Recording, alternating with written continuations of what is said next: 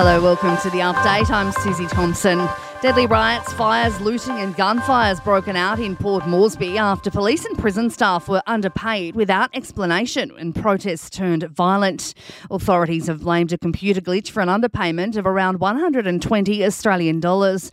National Capital District Governor Powers Parkop has made a special broadcast appealing for peace on Port Moresby's FM 100. There's a number of fires around the place, looting around the place. You know, NEC has already called out the Defence Force. I tried to uh, get in touch with the police and security personnel and organize uh, intervention. It's not been easy.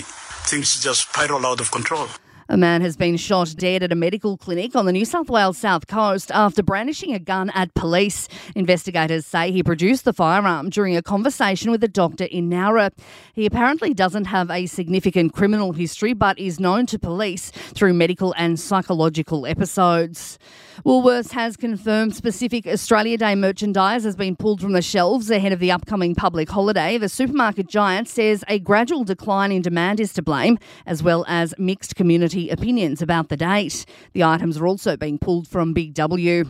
Experts say the rental market in parts of the country has turned a corner after record runs of price increases. Chief of Economics at Domain, Dr. Nicola Powell, says that brings an end to a record run of capital city hikes over 10 consecutive quarters. We're largely seeing a slowdown in rental growth across all of our capital cities. And when you look across our combined capitals, house rents uh, were steady over the quarter for the first time in almost three years. Sport and entertainment are next. In sport, Aussie Alex de Minaur has claimed another scalp ahead of next week's Australian Open. He's edged out world number two Carlos Alcaraz in an exhibition match in Melbourne.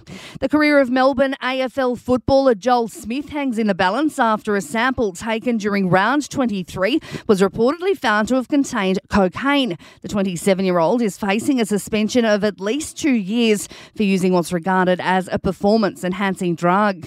And Brisbane Heat has wrapped up top spot on the BBL ladder after a 23 run win over Perth.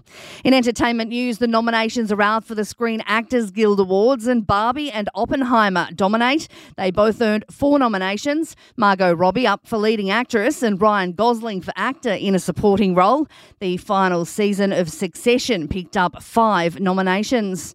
And Disney has announced plans for a big screen version of The Mandalorian going into production later this year. The Disney show also in development for a fourth season. And that is the latest from the Nova podcast team. We'll see you later on for another update. I'm Susie Thompson.